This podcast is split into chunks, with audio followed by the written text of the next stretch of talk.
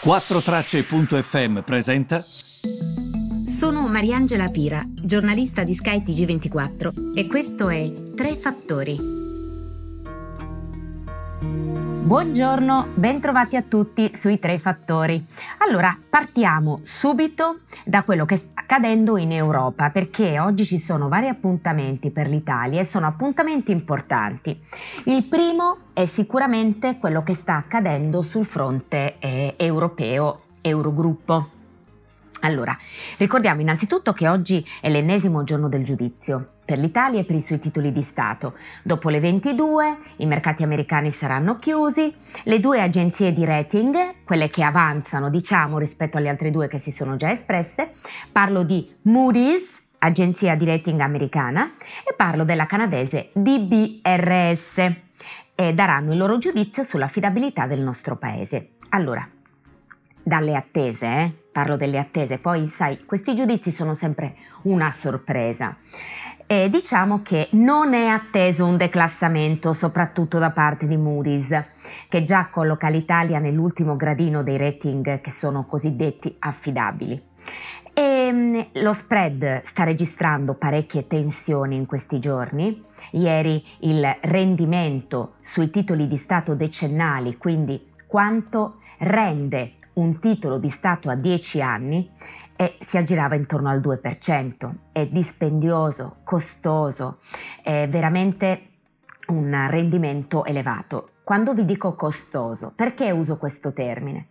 Perché quando l'Italia va a indebitarsi e vende i suoi titoli di Stato e ci sono le persone che comprano questi titoli di Stato, può essere mio padre, può essere la nostra famiglia, può essere la banca, la grande banca e la banca centrale. Bene, questi comprano i titoli di Stato, quindi danno liquidità all'Italia e l'Italia corrisponde a tutte queste persone un tasso di interesse. Capite? Quando il tasso di interesse sale al 2 significa che tu paghi fino al 2% di tasso di interesse per indebitarti. È tantissimo. Quindi perché bisogna guardare al tasso di interesse? Ma meno male che c'è la banca centrale che ce li compra, tra l'altro, eh? perché altrimenti questo tasso altro che al 2. Pagheremmo tantissimo per indebitarci. Eh, quindi devo dire che bisogna fare molta attenzione a questo. Quindi è vero, si guarderà tanto alle tensioni sui titoli di Stato dovuti ai giudizi delle agenzie ma la verità è che oggi si guarderà all'Eurogruppo, l'Eurogruppo che dovrebbe discutere e si spera anche fare qualche passo avanti e anche velocemente perché non c'è tempo da perdere, su questi, eh, queste misure per sostenere diciamo, l'economia dei vari paesi ehm, per quanto concerne questa pandemia che noi stiamo vivendo eh, la pandemia appunto del coronavirus. Quindi ehm, quali sono le novità? Perché non mancano le novità eh? e dobbiamo stare veramente molto attenti perché quando si parla di linee di credito, di decisione sulle linee di credito, di ehm, linee di credito da dare ai paesi per affrontare questa pandemia, subito si scatena il dibattito politico MES-PROMES. Per favore, vi chiedo questo. Stiamo vivendo un periodo difficilissimo per la nostra economia. Non guardate solo alle vostre tasche. Guardate anche a chi sta peggio di voi. Cerchiamo di usare un attimo la testa e di guardare dat- ai dati alle fonti lasciando la politica, il partitismo, l'ideologia a casa. Cerchiamo di ragionare su quello che si fa, non su quello che si rappresenta, va bene? Parliamo delle persone, parliamo delle azioni relativamente a ciò che fanno. Allora farò questo nel podcast, ok? Um, la domanda che io mi faccio è, c'è questo MES, questo MES, la linea di credito da dare ai paesi per sconfiggere la pandemia?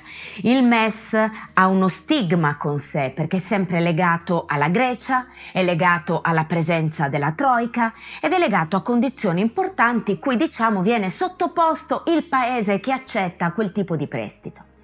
Qui che cosa si dice? In una lettera si è, si è, detto anche prima, eh? ma ieri c'è un documento, è uscito un documento importante, una lettera che io ho davanti a me, ve ne leggo qualche passaggio, sopra sto scorrendo proprio al PC la lettera. La lettera è indirizzata a Mario Centeno, presidente dell'Eurogruppo e chairperson of the ESM Board of Governors, quindi eh, presidente del Consiglio dei governatori del Fondo Salva Stati del MES. Il 7 maggio, questa è la data, ed è scritta da Valdis Dombrovskis, vicepresidente esecutivo della Commissione europea, e da Paolo Gentiloni, che è commissario. Cosa dice questa lettera? Allora, questa lettera la leggo con voi, eh? La leggo ovviamente traducendola, perché altrimenti non abbiamo tutto questo tempo che dicono, ma dicono eh, nero su bianco, lo sto leggendo davanti ai miei occhi e qualora non fosse così stampo questa lettera e la porto di fronte alla Corte di Giustizia europea. Non saranno attivati programmi di aggiustamento macroeconomico per i paesi che ricorrono al Fondo Salva Stati. Ok? Ripeto, non saranno attivati programmi di aggiustamento macroeconomico, non ci sarà la troica non ci saranno misure di aggiustamento eh, lacrime e sangue alla Grecia, questo vuol dire. Per i paesi che ricorrono al fondo salva stati. Attenzione, attenzione ascoltatrici e ascoltatori, paesi. Perché questo plurale è importante? Lo chiedo a voi. Perché questo plurale è importante? È importante perché quando al MES ricorse la Grecia, lo stigma è che il MES si attivò solo per la Grecia. Qui invece la furbizia è di dire, la furbizia in senso positivo immagino, eh, è per far capire che questa condizionalità davvero viene meno. Quindi che cosa si fa? Si dice non è per un paese, ma per tutti i paesi che vogliono ricorrere a questo fondo non ci sarà alcun controllo supplementare. L'Unione Europea in questo modo sta eliminando il rischio commissariamento per l'Italia. È una cosa importante per l'Italia, per la Spagna, Poniamo anche che, vogliono, che, questo prestito lo vogliano anche altri. Guardate che ci sono paesi più virtuosi dei nostri, ma questi dati stanno mettendo in ginocchio chiunque. E io che ne so se la Germania non vuole accedere a questo fondo? E io che ne so se la Francia non vuole accedervi? Bene, questo fondo sarà accessibile da tutti quindi questa è una cosa estremamente importante perché comunque di fatto eh, cambia quelle che sono le condizioni del MES. Adesso seguitemi perché faccio un passaggio ulteriore. Vi ho detto di quanto è il tasso di interesse attuale quando ci indebitiamo, giusto? È al 2%. Tra l'altro, dico a moglie perché senta suocera, è al 2% perché la BCE ci sta comprando i titoli di Stato, eh? Perché se non ce li comprasse, campo cavallo, salteremo gambe all'aria domani, ok? Quindi cerchiamo di avere tutti un ragionamento un po' ragionevole e tranquillo. La Banca Centrale Europea, ieri un economista mi ha detto, Mari, ma sta facendo molto di più di quanto dovrebbe. Ed è infatti è per questo che la Corte Costituzionale tedesca si è espressa in quel modo. La Banca Centrale Europea, ma cara grazia che c'è, tra l'altro io devo dire la verità, per carità la Lagarda ha sbagliato a comunicare come ha comunicato quel giorno, però tutto le si può dire tranne che non stia facendo, eh. Guarda caso quelle che fanno in Europa sono due donne, ma questo è un altro podcast, ne parleremo un'altra volta perché se penso a Boris Johnson e agli altri rispetto a quanto stanno facendo le donne in Europa, in primis von der Leyen, mi viene, cioè, senza von der Leyen, ma voi, noi ci rendiamo conto di quello che sta accadendo in Europa e voi sapete, sapete che io ve lo sto dicendo con grande onestà intellettuale. Forse non l'ho criticata l'Europa quando c'era da criticarla? Bisogna guardare ai fatti, criticare o no le cose a seconda dei fatti, non dell'opinione politica. Dobbiamo imparare in Italia a fare questo. Quindi, io adesso mi chiedo, sul MES. Le condizioni saranno davvero a zero? Lo saranno per tutta la vita e la durata quindi del prestito? Potranno essere modificate in corsa, vi ricordate? Vi feci l'esempio dell'abbonamento telefonico, tutto a 7 euro, l'anno prossimo 25. Eh, bisogna scriverlo. Questa lettera però è chiarissima. Questa lettera parla di MES senza condizionalità. Qualora si fosse scritto, qualora mettiamola così, si scrivesse questo nero su bianco, basta, saremo a cavallo. Lì a quel punto, se le condizioni del MES cambiano, tu davvero ti puoi rivolgere alla Corte di Giustizia europea e dire, oh, ma questi mi avevano detto che, che non c'erano condizioni.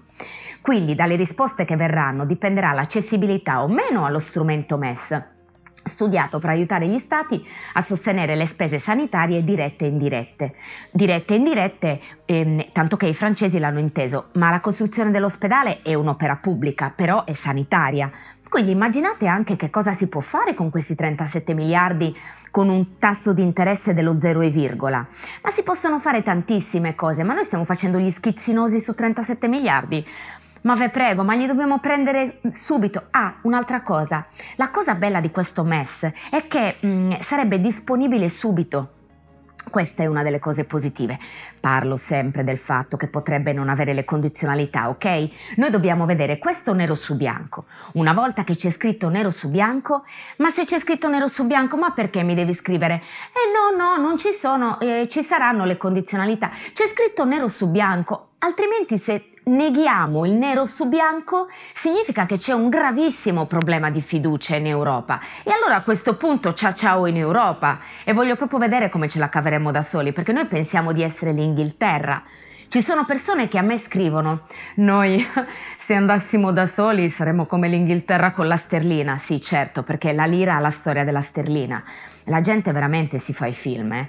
Comunque, ritorniamo sulla Terra, cerchiamo di capire cosa oggi verrà deciso sul MES e poi appunto ehm, cercheremo di, eh, di, dare un'altra valutazione nel mio podcast lunedì, ovviamente poi parlerò anche di questa sera perché Moody's e DBRS daranno il loro giudizio sull'Italia, sull'affidabilità del nostro paese, sembra, sembra eh, dalle voci perché poi sono sempre ehm, delle cose diciamo ehm, all'ultimo minuto come vi ho detto all'inizio del podcast che non ci sarà questa bocciatura, vedremo, vedremo perché non si sa mai di questo però vi parlerò più avanti.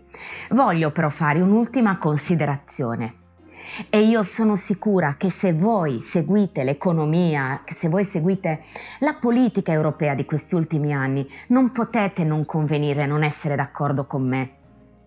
Allora, voi vi rendete conto del grande passo avanti che si sta facendo in Europa se, diciamo, si imposta diversamente il tema degli aiuti? Voi vi rendete conto della diversa comunicazione di von der Leyen? E vi rendete conto della grande capacità del ministro Gualtieri? Io stessa eh, mi limito a monitorare i fatti, però evidentemente quest'uomo ha dei legami importanti in Europa. Perché ottenere questo, ottenere, qualora lo otterranno, un MES senza condizionalità, eh, gli va riconosciuto, eh gli va riconosciuto. Così come qualora non fosse stato ottenuto si sarebbe detto cavoli forse il MES era necessario ottenerlo senza condizionalità stavolta, è un po' una sconfitta. Così gli va riconosciuto e, e queste sono le relazioni di, di Gualtieri e Gentiloni. Tra l'altro oggi mi sono soffermata sul curriculum di Gualtieri che mea culpa avevo un po' tralasciato, non l'avevo visto bene, sapevo in cosa era laureato, ci mancherebbe queste cose basiche, però sono andata proprio a scorrerlo bene, è una persona comunque competente. Alla fine quello che io penso è che per certi, mh, per certi ruoli Bisogna essere sempre onesti intellettualmente. Sicuramente questo è un governo a cui mancano spesso le competenze, no? come in altri governi precedenti. Eh, però Gualtieri le competenze le ha e mi dispiace, ma se dovessi ottenere, se e solo se dovessi ottenere questo risultato, ma in generale devo dire anche qualora non lo ottenesse, ha le competenze. Si vede che è una persona che ha delle relazioni in Europa che gli hanno permesso di ottenere questo risultato, perché questo, questo, qualora ci fosse, 37 miliardi di euro sono una finanziaria anzi sono di più che una finanziaria, sono una bella finanziaria, bella proprio corposa, eh? una bella proprio con carne, con ciccia. Quindi io penso che questa, diciamo, è una buona notizia, potrebbe veramente essere una buona notizia, potrebbe anche surclassare un'eventuale ulteriore bocciatura da parte delle agenzie di rating.